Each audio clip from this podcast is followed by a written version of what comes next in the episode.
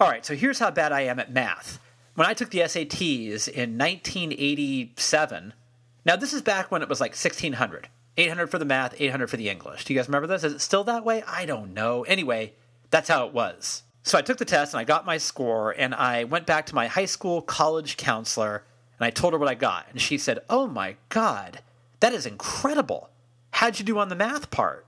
And I said, No, no, that's that's the whole score. so that's it. Uh, I did not chart on the math part. Did great on the English. The math, flatlined. Terrible. Why am I telling you this? Because my staff are very well aware I'm awful with numbers. So today, to start the show, they gave me a quiz that involves math. Here you go. My snarky little staff wrote this Hey Alex, your guest today on the program has sold how many albums? 10 million, 20 million, 40 million, or 60 million? All right, that's a reasonable question, not involving too much calculation. I'm going to go with, hmm, 20. My guess is 20. What's your guess? Well, you don't know because you don't know who my guest is, but guess anyway. It'll be fun. We'll come back with the answer. I'm Alex Green, and this is Stereo Embers, the podcast. Check this out.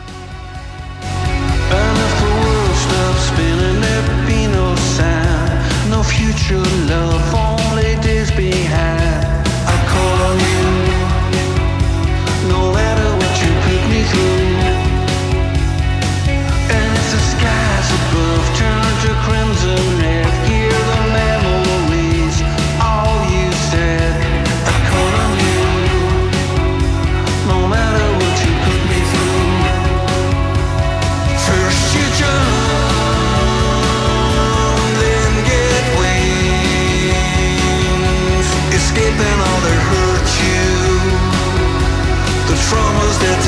they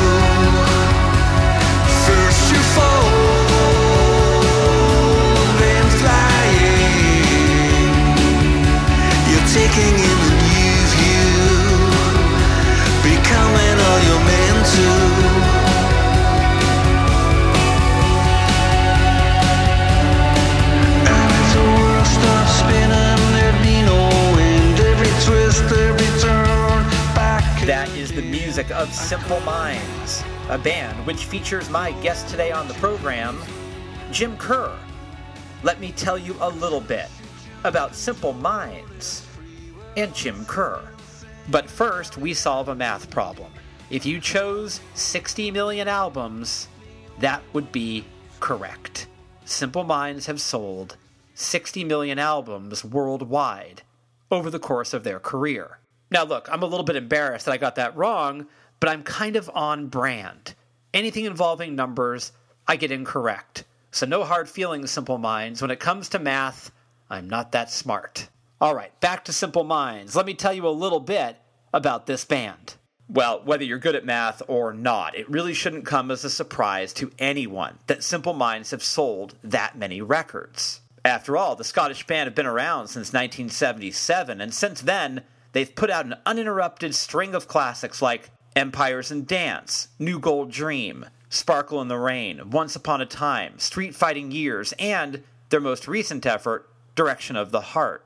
With 20 albums under their musical belts, plus number one songs like Don't You Forget About Me and Belfast Child, and other accolades like taking home the Ivor Novello Prize, the Q Inspiration Award, a few MTV Music Video Awards, Brit Awards, and American Music Awards. It's safe to say that Simple Minds' winning CV is far too long to be enumerated in full on this podcast. So just trust me on this. Simple Minds are a proper band, and singer Jim Kerr is a proper frontman, a great singer, a man with tremendous presence and a believer in the democracy of a rock and roll band.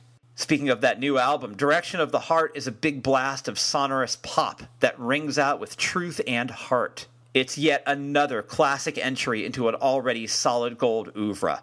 Now, this is a real treat to talk to Jim Kerr, so let's get right to it. Here's me and Jim Kerr of Simple Minds having a conversation right here on Stereo Embers, the podcast.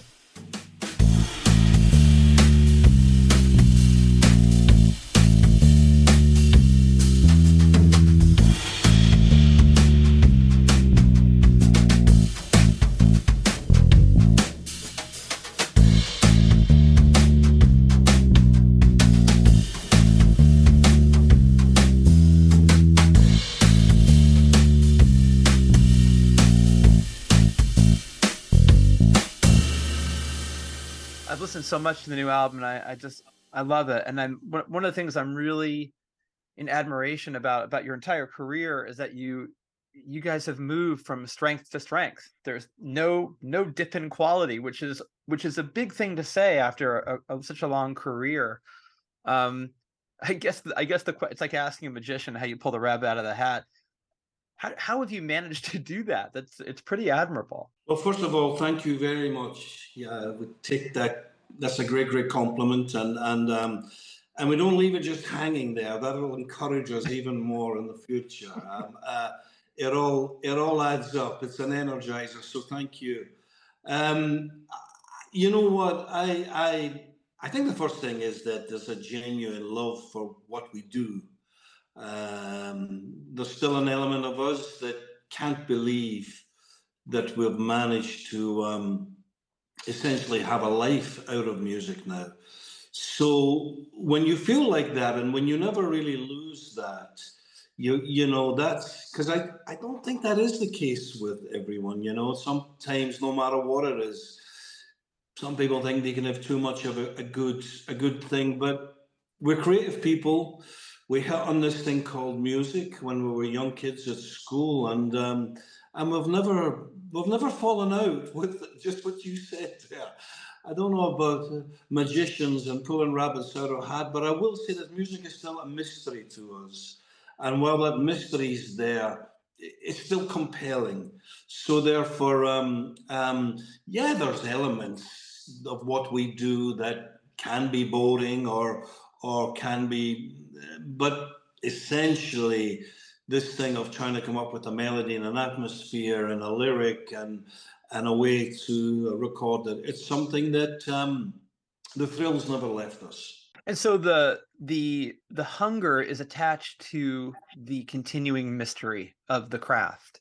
Yeah, well, that's that's for for sure. I mean, I think there's just an element of that's who we are. Um, also, I mean, Charlie Burchill, for instance, my songwriting partner, he he's one of those classic guys where where as soon as he rolls out of bed, before he's even halfway through his first cup of coffee, not that I sleep with him, but but but he he well not yet anyway. um um um he's got a guitar around his neck or he's at the piano and that's how I realize now that's how it's how he meditates, it's how he communicates. So um it's there is there's a hunger to try and take this this this inherent thing that's in us and try and try and shape it into this thing that we call Simple Minds. Because I was thinking about a band like the Blue Nile, and I was thinking like, well, the you know, their his approach is like four or five perfect albums, and then you never hear from him again. very very small output, um, which is itself a risk, but over twenty albums. And um, and like I was saying, you know, every one of them it just keeps upping the game. Um, it's an incredible feat. Well, funny you say that. I know Paul quite quite well, and and um, being such a huge fan as I am, and obviously you are, I, I have pressed them on that. I mean, it annoys me that, me that too. There's not. It, it just I don't get it, but um, I think he would say. I mean, he's a he's a meek guy, Paul, but there's a slight conceit there. He knows how extraordinarily good they are and I think it just, for some people, it comes when it comes. However, we were, we were, we were always a bit more, um, perhaps aspirational in a different way. You know, I mean, obviously, the thing that makes us different, colossally different there, is that Simple Minds are very much a live entity as well. And so there's there's almost a sport to that. Every new album's a new season, and you want to do well in that that season. A new album promotes a new phase.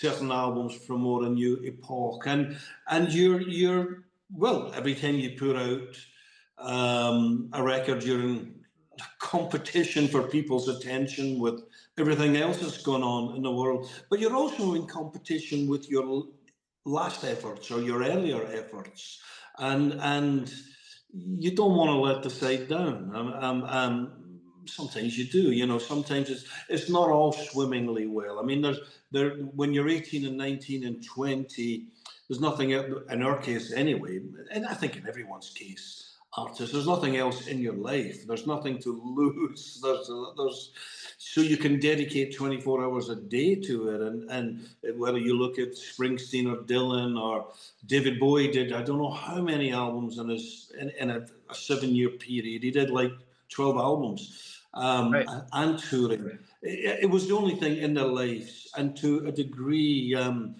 certainly in the early days that that was the case with with us we had to make space for things to come into our lives um, at the beginning of this millennium.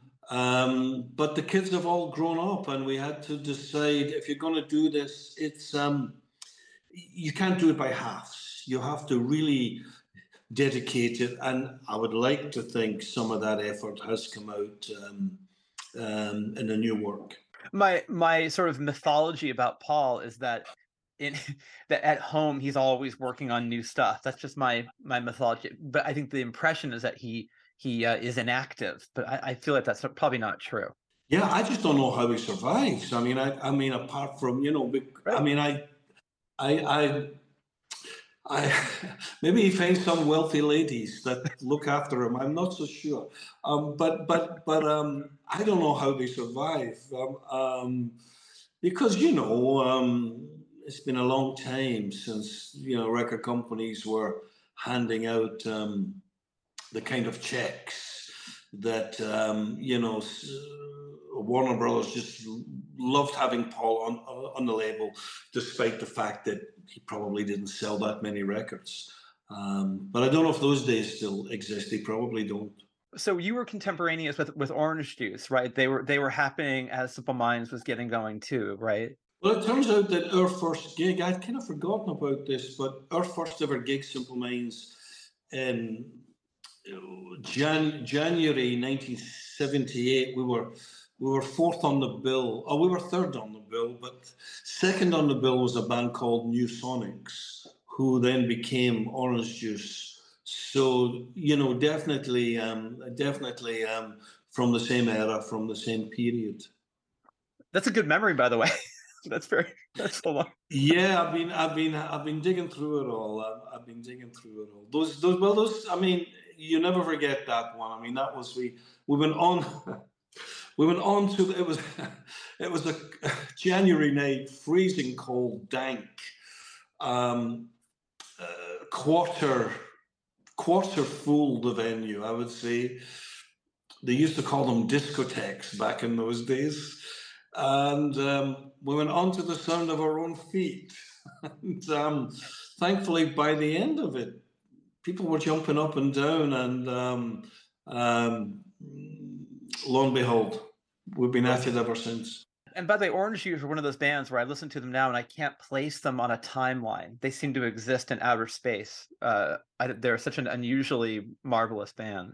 Well, the funny thing is, is, you know, I mean, if you were to, again, a very different thing from us. However, probably the biggest influence on Orange Juice and all that type was the Velvet Underground, even the label itself and such. Same with Simple Minds, they're all kind of, um, although we went about it a different way. But um, because I we lived in different, there wasn't really a scene in Glasgow. Um, that all came came later, and and we were always on the road. So I didn't really get to hook up with Edwyn on, until fairly recently, actually. And um, and as as it always is, I was listening just last week to a podcast with Michael Stipe and and um, and obviously Bono's got his book out, and there's been a lot of stuff. We all had the same records. We all had all those people who started bands, albeit the bands might have sounded very different. Lou Patti Smith, television, so much of the so much of the the the American wave of punk that preceded was was a huge influence on us, as well as the English art rock, the the Roxy Musics and David Bowie and such. Did you get into the postcard stuff like Josef K and and the fire engines and all that stuff? Yeah, I mean they were they were really cool. I mean they were just um um how can I say this? Uh, um they looked cooler than they sounded. They didn't quite have their chops together when you saw them live. I'm being uh, diplomatic here. It it it it always looked. It it uh, suggested something. They weren't a finished article, but they looked as cool as hell, and the label was was was cool. But I mean, who am I to talk? Um, uh, um, but but that was I mean we were you know we were young bucks and we would check each other out and think yeah that bass player can't play or or or whatever. But certainly looking back back now, I mean the if you take them all, the imagination and all those young kids is it's, it's quite quite quite something. Some of them were fully formed, like Roddy Frame seemed like he was born fully formed. Yes. Yes. Yes, I mean, funny. I just I I I heard something recently again from him. I mean, it was probably his hits, but I mean, I it didn't dawn on me at the time. He he really had the quality of songwriting right down. Uh, um, you know, when it's um, and very much it was him. You know, the thing is, I say this. I love being in a band, and everyone you've mentioned there, apart from Roddy, was bands when when it's just you and the guitar, I think you can hone things a lot tighter um, at, at, a certain point, and and I think uh, I think I think Roddy very much um, um, knew what he was all about. So you like the democracy of a band? You like that sort of that environment? Well, yes. I mean, I I, I yeah, no, I definitely do, but it, it's and it's a good job I do because I would be useless without them. Um, um, um, uh, um, so Roddy could walk in and play you a song, or uh, um, uh, Springsteen could play you a song. I couldn't do that. Um, but the interesting thing is, I didn't want to do it. I mean, that that sounds like a sounds like an excuse, but it it, it, it quite I quite often consider these days why didn't I pick up a guitar? Why didn't it would have helped me more? I could have learned some few chords. There was just something about I liked I loved being around talented people. I think I got very good early on at encouraging people who were talented, were beyond the talent that they thought they had. Um, uh, um, I just I just I was a fan of these people that were around me, and um, but the we were essentially a school band. I mean, we went to school together, and it, it never dawned on me that I could be a singer or something. But it frustrated the heck out of me that why don't you get a band? Well, we can't find a van or we can't find a rehearsal. I, I was good at joining the dots, and and um, and then the final dot Charlie said we're still waiting for the singer to come. I'm only on. I'm. I'm only. Uh, I'm only filling the shoes. I said, fine with me. I wanted to be the manager anyway. Whatever. Is that right? Uh, early on in, that's what I thought I would be. Yeah, I just thought I didn't dare think I could stand on a stage, but I, I was. Um, I, I knew how to. I knew how to put all the other parts together. Yeah, because the through line for me with your work is you look on stage incredibly self-possessed, very comfortable. Um, you know, you look completely at ease and totally in the pocket in that position, even from early on. Is that how you mm. felt, or is or was that a what you say there is all true? I mean, I'm I'm I'm so into it, and I say this almost as a fan. I'm really, really into it. I love the sound that we've cobbled together. I love the sound of Charlie's guitar. I, I, through the years, all the guys who worked with other people, I, I, I, and when it's coming out, there's, there's uh, the sort of visceralness of it. There's, there's, there is nothing else that um, does that. It's a unique thing, and it, it filled me with a kind of certain energy, certain kind of confidence as well, because I I just thought it was great. Um, I didn't. There's a difference between I thought we were great. I'm not even saying that. I just thought it was great, and so when we went on stage, it was like, "Hey, check this out!" Um, um, um, and and um, uh, and I also felt if you know. Who am I? You know, I'm Joe Blow. If I like it, surely you've got to like it. It was not always the case. Um, in most cases, it's not actually. But but there was something there, and and and um, but again, we lucked out because on those first on those early gigs, um, we we were getting a reaction that um, startup bands didn't get. We were getting people were really from from the early days. People were saying, you know, promoters and stuff were saying, "You've got it. You you you you have it. You just got to work on it. But but you have it." And um, that was immense encouragement.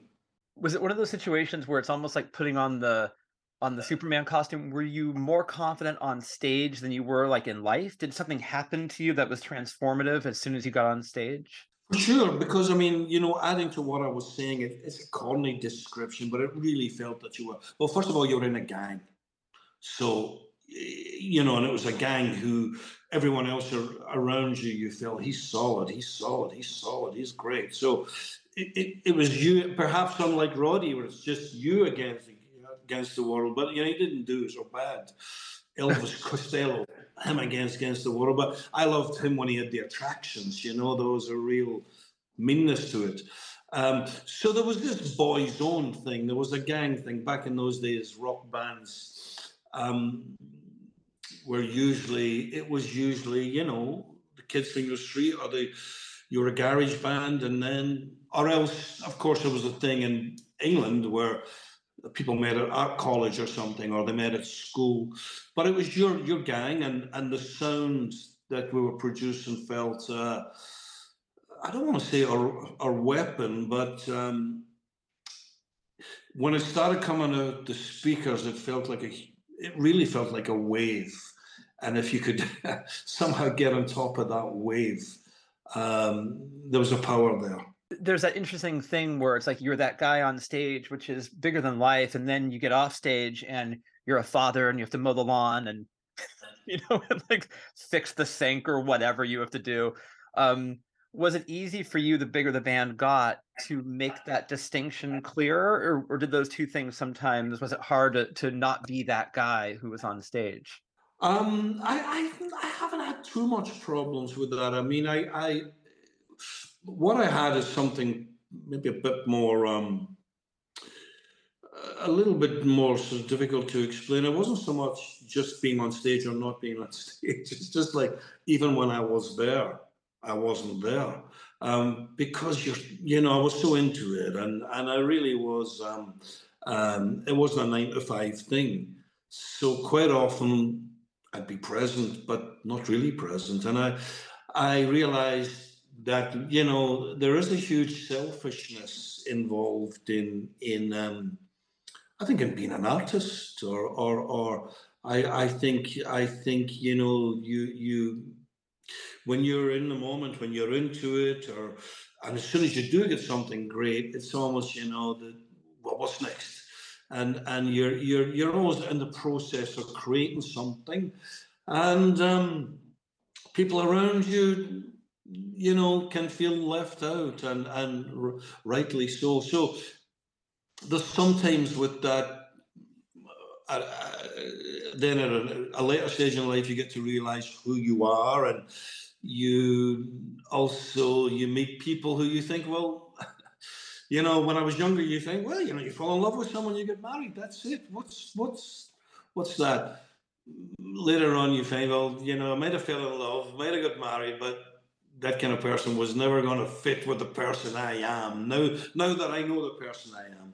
Um, so you you you, work uh, around it and, and and such but so the answer to your question was it wasn't so much that that um, it wasn't so much that that uh, i yeah, just head in the clouds, perhaps too much when people were looking for you to be practical.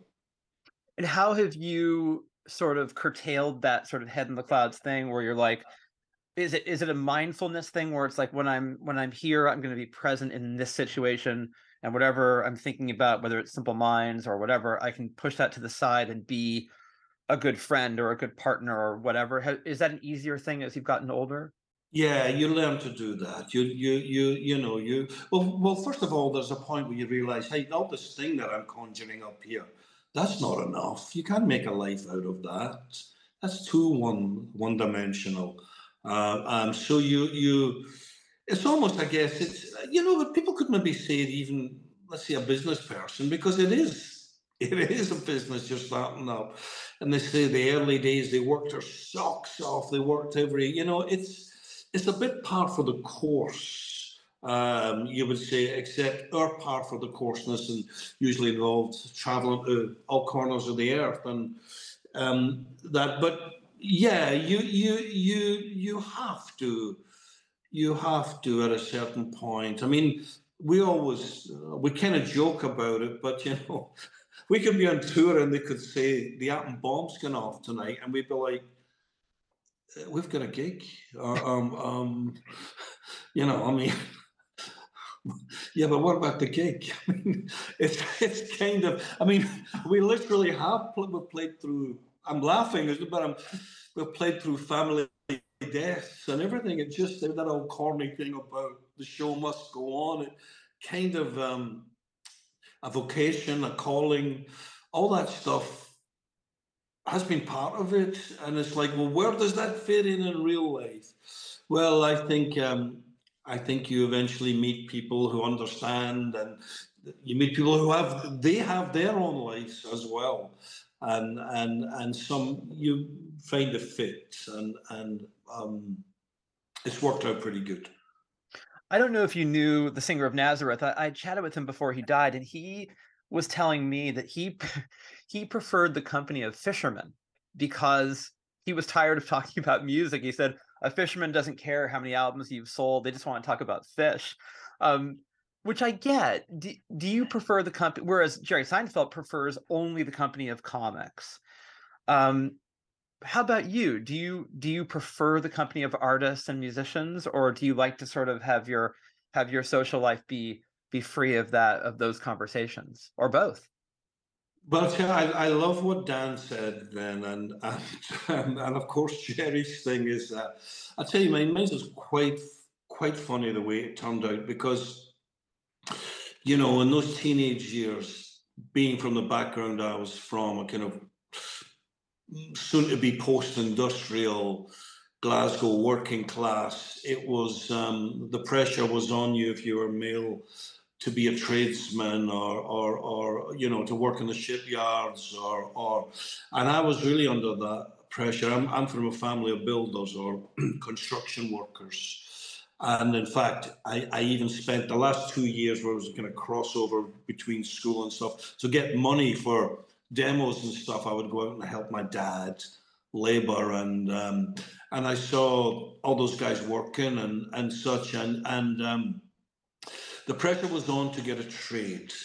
And um, but I knew that that was the last well I felt that was the last thing I wanted you know and certainly the dreams I had um, they might have been a common dream to be at a certain point if you love music. Who wouldn't want to be a rock star? or if you love football who wouldn't want to be a football player? But to actually to actually put it into action and and and and and then start to talk as though you're serious about it.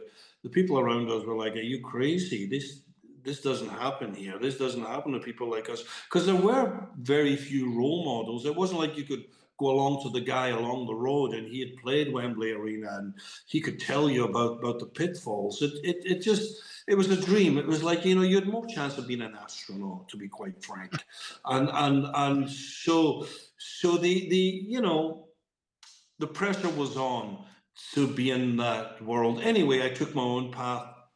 Lo and behold, whatever happened happened.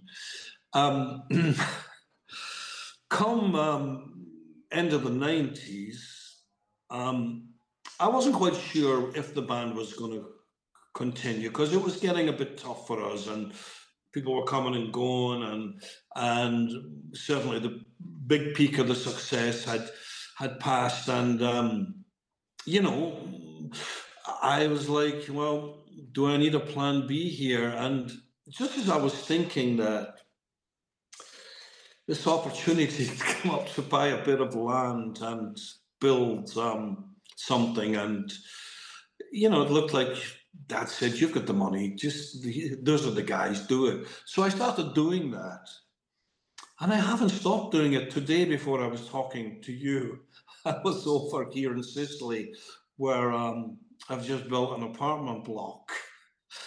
So how can I say it? I like the smell of cement in the morning. Um, It makes me feel like your morning has been a lot more productive than my morning. It's, it's something tangible. It's something you can touch. People will always need a roof over their heads. And and so the the the funny thing about I love it and I love talking to the builders and I love talking the back and fro. You know, like um, trying to bargain down the cost of the crown and all of that stuff. I mean, I've I've been doing it for about twenty years now, and the last 20 years has been much more lucrative than music. Uh, um, um, it's just so here was me turning my back on something that was always there, and it turns out I really like it. So, um, um, literally, I've got my feet on the ground, and, and but I love what that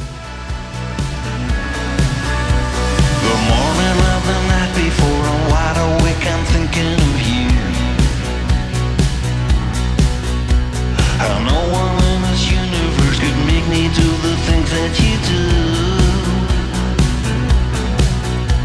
Is nor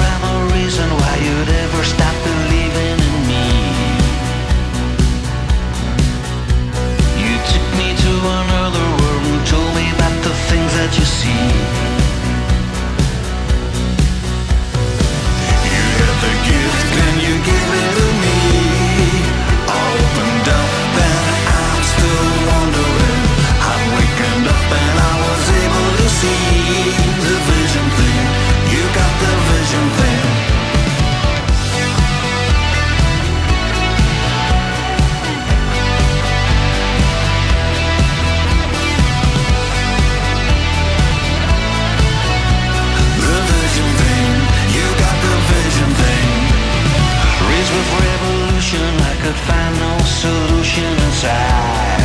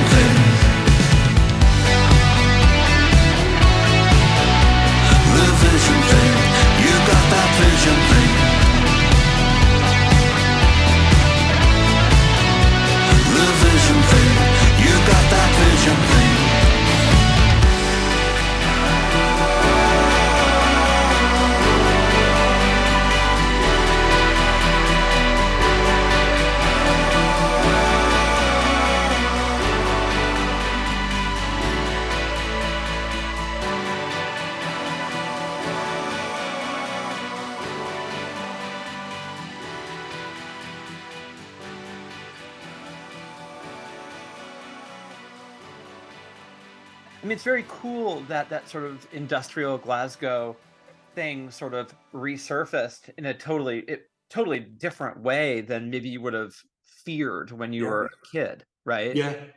Yes. Yes. Yes. Well, when we grew up, it was like, no, it's over. It's over. This is. Um, I mean, the. Uh, you know, I have to say up front, I love my childhood. Um, I just did. I didn't know any other childhood to compare it to, but there was a lot of love in the house. People around us were good. Teachers were good. Um, there wasn't extra money for things, but um, but we, you know, everyone had the same amount of money in that. Everyone had the same thing. Our football team were doing great. Um, eh, you know, it was all, and you know, man was landing in the moon, and um, it was the modern world. Um, it was it was a great childhood, but um, uh, I I sensed that. Um, I went on a school trip to Italy, which of course is where I am now at the age of 13.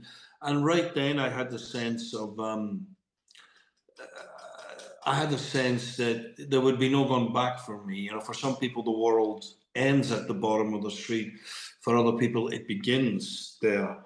Um, and certainly Glasgow, and you know, looking on it now, it was compared to Italy, it was mo- monochrome, and and um, whereas here there was the sensual worlds, the colors, the art, the food, uh, um, you name it. Um, and and and around about that time, started hitchhiking. Not something people do now, but um, um, and to a degree,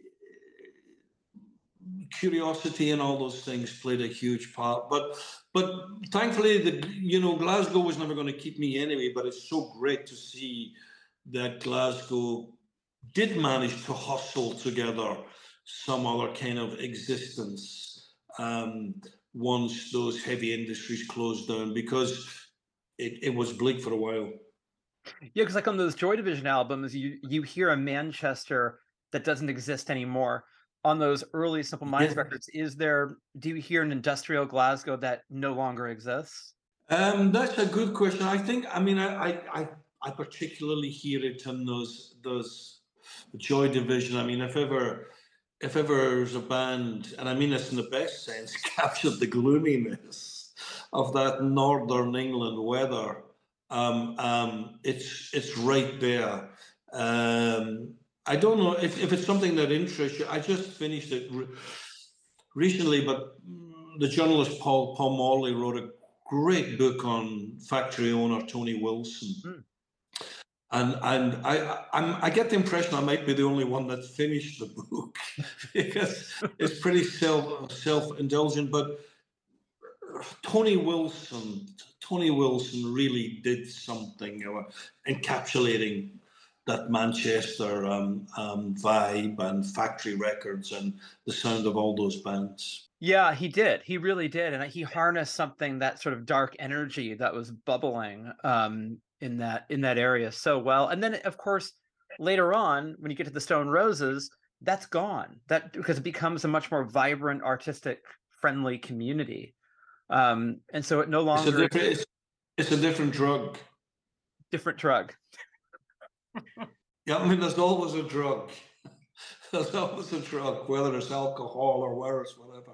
But it's it's ecstasy, you know. It's, it's like you know, it didn't suddenly stop raining in Manchester, but suddenly people wanted to people wanted to go in a field wearing yellow t-shirts and beach hats and and um, um, yeah, it was a different drug.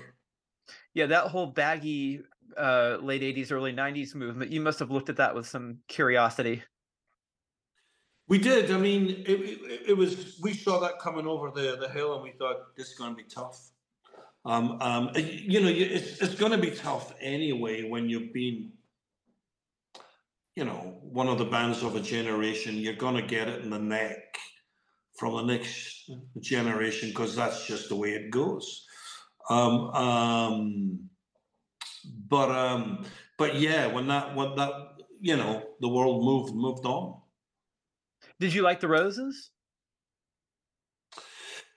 I didn't think they could play. You see, we're always we're so so snooty about this. They just couldn't play. So that's always a kind of um, you know, John Leckie did the album, and and the guy had pretty nice uh, guitar sound, but they couldn't play or sing, which is kind of Stooges could play. You know, they could Lou Reed. I mean, they could fucking play. Yeah. Um, so so there's there's always that, but I like the attitude. Yeah, the attitude the attitude came first. Someone gave me a bootleg of them in like 89 and it's almost unlistenable. well, I mean, you know, kind of um, there can be good unlistenable, and then there's just unlistenable. Um, um, but that's always that's. I guess what I'm saying that's the bogus test for me. That's the bogus test where you go, they can't fucking play. Um, um, it's it's um, when, what I mean is it's not making me feel anything. It's it's uh, style over content. But you know, I'm, I know there was good tracks there. I know there was. I know there was. There, you know, there was good tracks there. John Leckie, he produced our first album, produced that and and and and stuff. But um, no, but it wasn't like say Nirvana when you hear it's like, wow, it's right there. You know, there, there, there it is. The melody's there. That was another trend that was coming over the hill that was going to upend everything as well. Yeah, yeah, yeah. Um, it's it's. I mean, it's it's it's funny the way it goes. I mean, I guess the eighties. I guess the eighties, in its way, everything was a bit aspir. Well, every not everyone was joining in with it, um, um, but it was aspirational and MTV videos. You know, everything was expensive. Everything was bigger and bigger. Um, everything became Colossus, Live Aid, and stuff. And you know, that was pretty exciting. I have to say. Um, so it kind of um, it, it's just the way it goes. That the thing that comes next will be down home, to say the least. Um, um, whether say screw the of you, Neil Young's the only guy who counts, and and um, but um, but then when you see people like Eddie Vedder and stuff, you see him delivering. It's like wow, He can do it. you know, he can do it. Oh yeah, do it. Oh yeah. You know, one of the things I, as a as a teenager growing up in you know in the San Francisco Bay Area, Simple Minds and the Waterboys were two of my two of my favorites because it was beyond aspirational. It was so ambitious. Like you guys were swinging for the fences and beyond, and um, you could hear the ambition. And it was exhilarating and actually infectious, to be honest. It made me feel aspirational. Um, you know, I always thought you guys in tandem, though. I think later on obviously you, you became different in my brain but at the time i always i always bundled you and the waterboys together because the music was so big and so flooded with Yeah. ambition Yeah, I mean, I suppose. I mean, I, I when I look at me, we were young guys, and it was like uh, we could only articulate what we were trying to do and what we were trying to say to a point because it was still actually forming in us. Um, but but you know, when you look at the song titles, New Gold Dream, themes for great cities, not themes for shitty cities Right. themes for great cities. I mean, it, it, it, it, was, you know, promised you a miracle. Someone somewhere in summertime, um, there's hope. Mhm. You know, there's there's there's hope. There's belief. Belief in what? B- b- you believe that there's something worthwhile around the corner. That there's something better out there. That there's something of interest. That there's something transformal. Um, um, and and and these words were all produced by, for me, uh, emotions that I found in the music. My job was always to, apart from the obvious thing of come up with a melody or come up with a a, a, a blend of melodies. My my thing was to come up with pictures that I felt was already in the music, and and that's where you get into, you know, well, how, why, and and that's we all we all we all pick up on music in, in different ways, but I, I could hear those images in the music. I could feel those kind of emotions. The world felt a good place when I. It made me want to get up.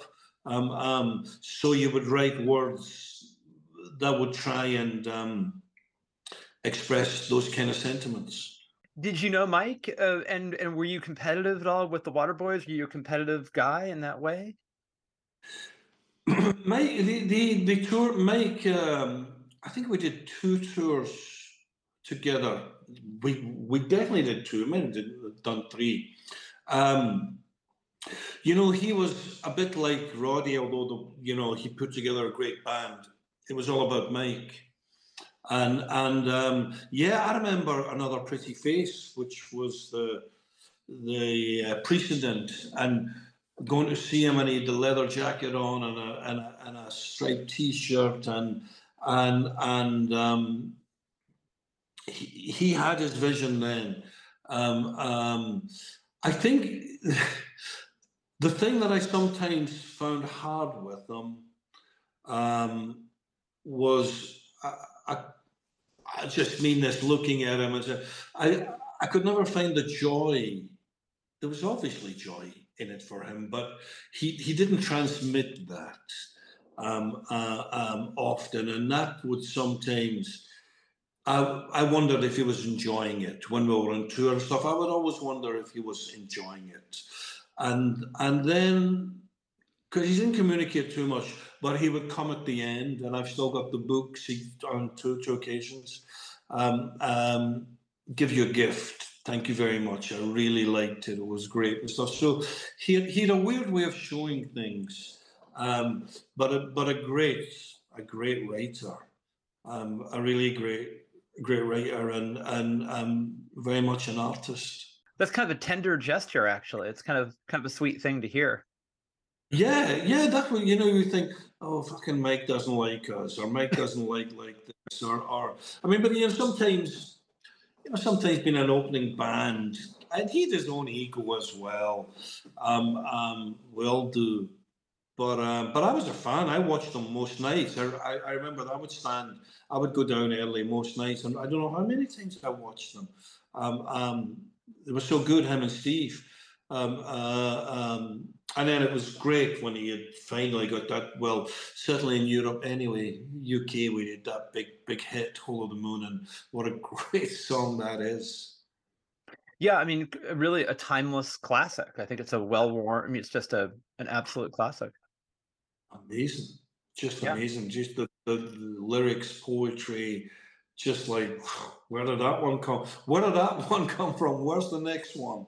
Um, um, um, you know, something. Edwyn Collins, um, "Girl Like You." It's like, where's the next one? Um, um, uh, you know, where did that come from? Yeah, yeah, you're right. It's a remarkable track. You mentioned your your father. Were your parents supportive of your pursuit of the arts? Well, in the sense that that um, funny I'm saying, my dad being a construction worker, that was very common. What wasn't common was that not many working class guys, construction workers, would go to the theater or, or would would would read all the Russian classics and stuff and and um, and um, books in our house were so you, he would say when you were young I mean I, I rem- remember this I remember this. I would have been six and I remember him taking me to the local library and we you know joined the library and my little hand with a ticket and, and and him saying to me you don't know how lucky you are. You don't know how lucky you are what you have in your hand here. How many kids in the world blah blah blah. The library's still there. Um um and and and that he you know that was him for the rest of his life but in terms of show business, which is which is a different thing. Um, to you know, but I think what he saw there was, as I was saying earlier, there was a resistance because I guess they thought we'd all gone nuts with pink hair and uh, eyeshadow and all this stuff. But I remember he, he, well, actually, here's the proof.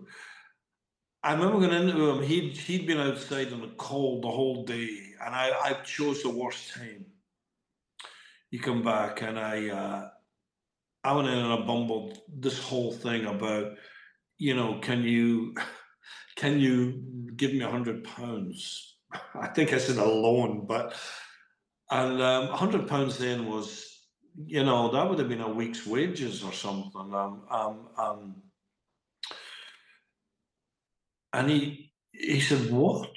And and uh, I explained, "Well, this band, and we need money to make a demo, and da da do." And I was. And then I'm going to hitchhike to London, and I'm going to go to the record companies. He was just sitting waiting, waiting for his dinner. I remember him saying to me, "Are you mad?" And and and um, and I thought, well, that's that. That was a Tuesday. Um, on a Friday, the money was on the table and we uh, we made the demo. I hitchhiked to London, and we got got the deal. Um, um, unfortunately, he kept saying he never got the hundred pounds back, and uh, it should it should be with interest. um, but but um, so and I asked him later on, why did you do that? Why did you, you know, because I was mad, I was nuts, I didn't have a clue what I was doing. Um, I, I, some guy in a record shop gave me the address of record companies, and yeah, yeah, you just go in and they'll listen to your demo and stuff. Oh, great, boy, was I in for a shock. But but um, he said no, I could see. He said I could see this thing that you and Charlie were doing. How um, you were so into it and i thought it was great that at that age you you you were so committed to something um, um, because you know it, it it was it was a hustle hustling equipment hustling bands hustling places to rehearse um, um, hustling for petrol money to get from one place to the other and and i guess him standing back he, I thought that was really impressive he told me you must have been pretty surprised when that money was on the table. Oh, it was well. He was always a great guy, and and and he. Although I say they're they're they're um, he was they they worked hard in the summer. They made a lot of money in the summer. They worked every hour of the day. Winter when it rained, it got tough, but um, but it was still a lot of money, and and um, and um, yeah, he. Uh, well, actually, Dad passed away during the making of the last last record, but um, but yeah, even at the end, he said, "Where's the money?" I said, "It's coming. It's coming." it's a beautiful story because he got to see, you know, that little investment sure went a long way. Yeah, yeah, oh yeah, oh yeah, and they were so proud of um, not just they would. It was great. We were able to take them well, we'd also able to change their lives in some ways too, because we lived in a tower block in Glasgow and it was starting to get pretty rough. Your heroin was coming in into the city and all that, and um, we were able to change things there once we got success for them. So, um, yeah, he, but but the um, I tell you, the, the, the greatest thing was being able to take him to places. And uh, well, he was at Live Aid. He came out, out to Philadelphia and to be able to take him to New York. First thing he wanted to do in New New York, off to the library, to the library. Um, um, and I mean, he was just, he was just, uh, he just like that. That's a really beautiful story, and that's um, how it comes full circle back to the library. It's that's that's really beautiful. Yeah, yeah, yeah, yeah. Uh, my sense about you is that you're a really good collaborator. Um, I, I mean, again, it's just my own sense, but I, I feel like you. We talked about the democracy of a band and the gang, uh, and the safety of that number. Um, but I feel like there's a real thrill and a joy for you um, in collaboration. Well, there certainly is, and that even goes goes back to the things I was saying today. I mean, as, as you know, I, I whether it's with Simple Minds or other ventures I've done, I always do them in tandem with people. Um, I, I think I am. Uh, I like to collaborate because I, as I said, I like talented people. Um, I'm in awe of talented people, whether you're a craftsman or or uh, uh, or a mother who's who uh, you know has got to deal with three kids or something. But but but um, I I think I can. I think I can empathize when I walk in the room, I've got a quite a good, whatever you want to call it, radar or something about what someone's thinking and what what they're maybe needing or lacking or or whatever. Now, whether it's not even arrogance, it's not well, I I can fix that. I, but I just uh, the the challenge of finding the missing piece is alluring. Are you a pretty? Would you consider yourself to be a extroverted person? Do you you like social situations? People would tell you. Um, people, I spend a heck of a long, a lot of time alone. So I, I, I I'm not really one for parties or birthdays and all that. I'm useless at, at that stuff. But if we are going out for a night or or, or something, or, or and I, I, I'm interested in people's stories. So I like people's stories. So I, I, I do like I like people, but I'm um, going back to that thing of saying I'm, I'm a bit selfish still with you know how about a week on Tuesday? I don't know how I'm going to feel a week on Tuesday. Um, um, uh, um, you know stuff like that. But I mean I am uh, on uh, Sunday I will fly back and I have a week with my kids and grandkids and um, their friends and all that stuff. I'm really looking forward to it, organizing a lot of good stuff and places to go and all that. Really looking forward to. That's that's family. Um, um, uh, the, the I guess the thing, especially especially when you're a Brit, I'm an unusual in as much I don't drink and every you know British people, it's all about drinking. I mean, it's it's all about oh, should, should go for a drink or or or and so I just I miss out on a lot of things because um, I'm I'm not interested in going to the pub or after a gig I I go to my room or that and then I hear God that sounded like a great night. I missed it. But I probably saved my voice for the gig. Um, um so you know so I'm not I'm not social in that in that sense, but but I think walking down the road into town the day to buy vegetables, I don't know how many people I spoke to on the road. Um, um, I'm neighborly. Have you always been a non-drinker? Um, yes, I'm not one of these guys that was heavy and gave it up. I I tried to drink when I was young and just realized it really wasn't for me because I it, I just felt horrible. I felt horrible, and and and I just knew it wasn't for me. It wasn't enjoyable. So, so I I stopped trying to be a drinker at at um, uh, the earliest age.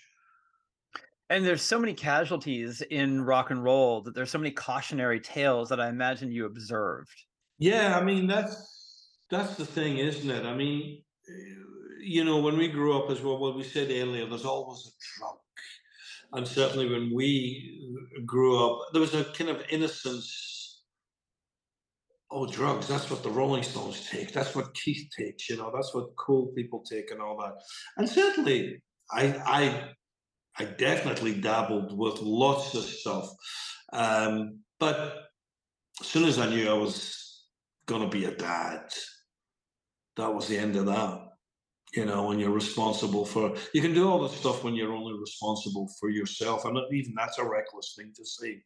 But, um, but it's always been there, you know. I mean, artists have always, of the, the myth of artists and, and stuff, it's always been a, a, a um, yeah, something to help, a little extra.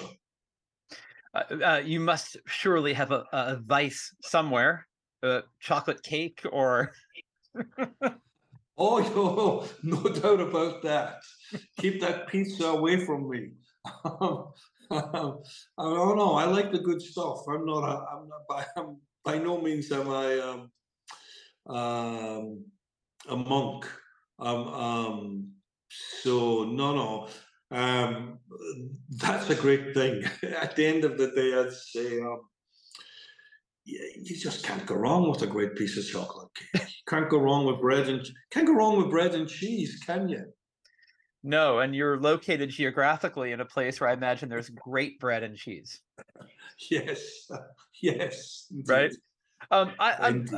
I'm friends with Justin from Del Amitri, and he was in Berkeley in April, and he was telling me about being from Glasgow. There's a certain like way you walk down the street. There's a certain attitude that you see, um, and I didn't quite understand what he was talking about. Is there a kind of attitude? I know there's that sort of Mancunian one that we were talking about with the Stone Roses.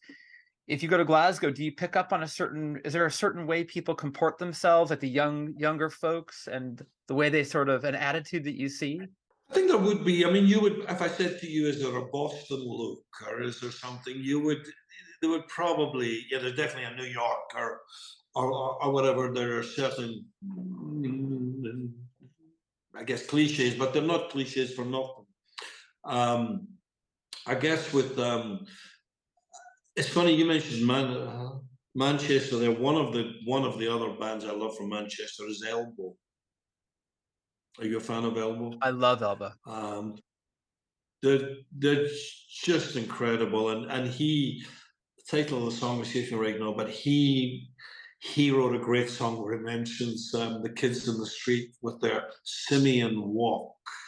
Um, um, you know, that kind of Liam Gallagher, wha- whatever. Um, um, yeah, Glasgow had a bit of a kind of hard man walk. It was a bit of a kind of don't fuck with me walk that that um yeah when justin was growing up that was it's probably less prevalent now but um no the thing in glasgow is everyone's called jimmy or jim so i'm very typical Oh, that's interesting. Yeah. And what is it like being being, you know, from Glasgow but living abroad, living in, not in the country where you're from? Do you feel your your cultural identity shift a little bit? i mean i think i think the rock you're made out of is always there it's always there but but but um but you're definitely i mean with the amount of traveling we've we've done, it would be absurd not to be influenced. Um, um, people say to me in Glasgow, "You've lost your accent. You've got this accent. It's a sort of mid-Atlantic." What do you expect? I haven't been in Glasgow, and if I did walk around the world with a deep Glasgow accent, no one had a fucking word what I was saying. Um, so, so of course I had to put the brakes on it at certain points, or, or so, so you, you, you know, that's kind of symbolic. Your accent gets kind of blended, or your mannerisms, or, or whatever. My partner for the last 25 years is Japanese. My son's English. My nephew's French. We had a little great nephew born in Sicily this week. I married an American. Um, um, of, we've traveled far and wide. I've stayed. I would. I say it's only a positive thing. I speak Italian. I wish I had learned other languages. Um, um, it's but but I'm still very much Glasgow. Whatever that is, whatever that means. I think there are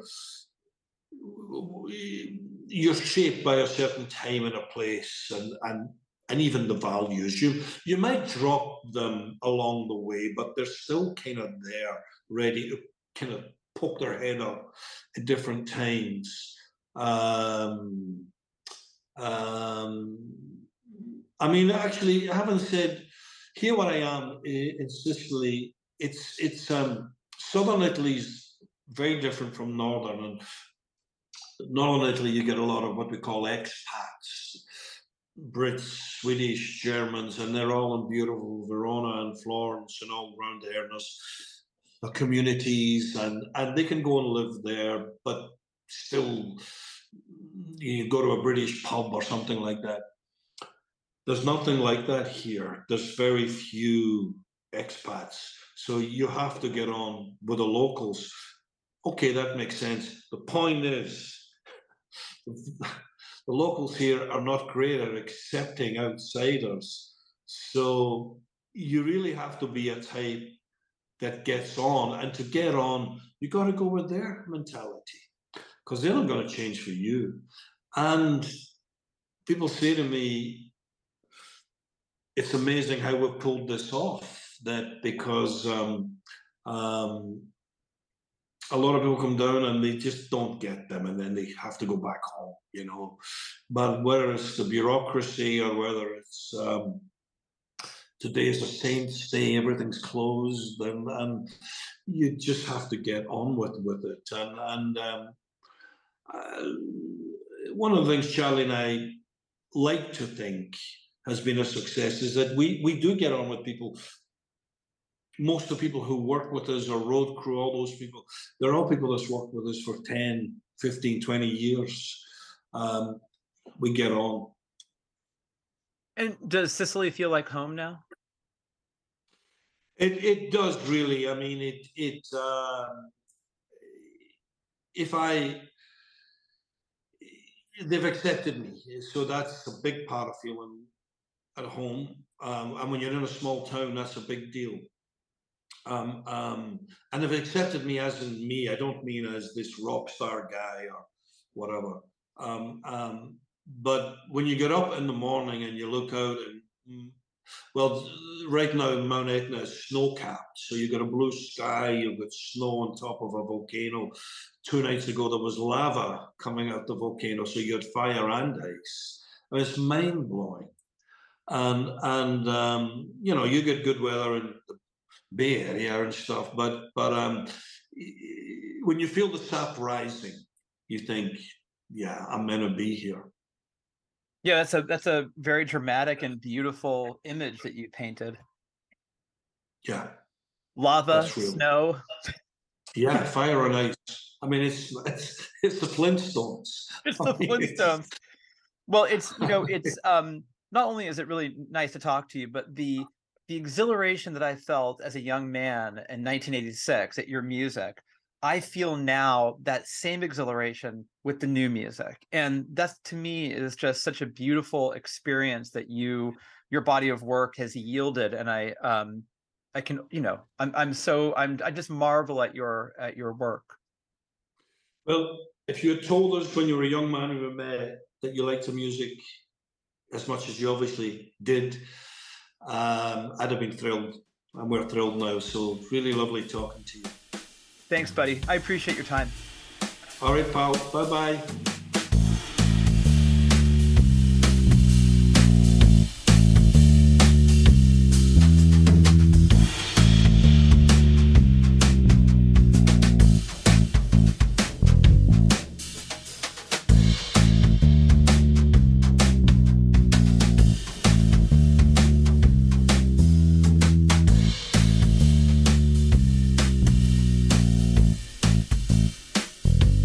How about that? Lovely guy, Jim Kerr of Simple Minds. I really enjoyed that. Uh, get the new album, Direction of the Heart. It is wonderful, like everything they've ever done. Buy it. SimpleMinds.com. Go there, pick up some music, maybe buy yourself a hoodie. I don't know if they have hoodies. I'm assuming there might be a hoodie on that site. You'd look great in a Simple Minds hoodie, should they exist. Go there and find out and uh, and get yourself one. Uh, also, find out where the band is touring. Follow them around if you feel up to it. Quit your job and uh, just roam around following Simple Minds in your hoodie. You don't have to commit that much, but buy the music, get some merch, go see them play, have fun. AlexGreenOnline.com is where you need to go to find out what's happening with me. No hoodies, but there will be a new book in May of this year, a couple months away. The Adventure Teen All Stars is the name of the book. More on that in the coming weeks. Bombshellradio.com is where you need to go to find out what's happening with us. Just how does this radio station keep ticking? Well, that website will answer all those questions. Follow me on Twitter at Embers Editor or follow me on Instagram at Embers Podcast or email me editor at Stereo Embers Magazine. stereoembers.com. Don't forget, Stereo Embers, the podcast, is available on every single podcast platform on the planet. I'm as sure of that as the existence of a Simple Minds hoodie. I'm pretty sure that's true, but it may not be totally true. But anyway, we're there on most podcast platforms uh, that you can find. If you can find one we're not on, uh, let us know and we'll remedy it. I don't know how, but we will. Let's close the show with a longer listen to First You Jump from Simple Minds' new album, Direction of the Heart. Enjoy it, and thank you as always for listening to Stereo Embers, the podcast, only right here on Bombshell Radio. And if the world stops spinning, there'd be no sound, no future love, only days behind. I call on you, no matter what you put me through.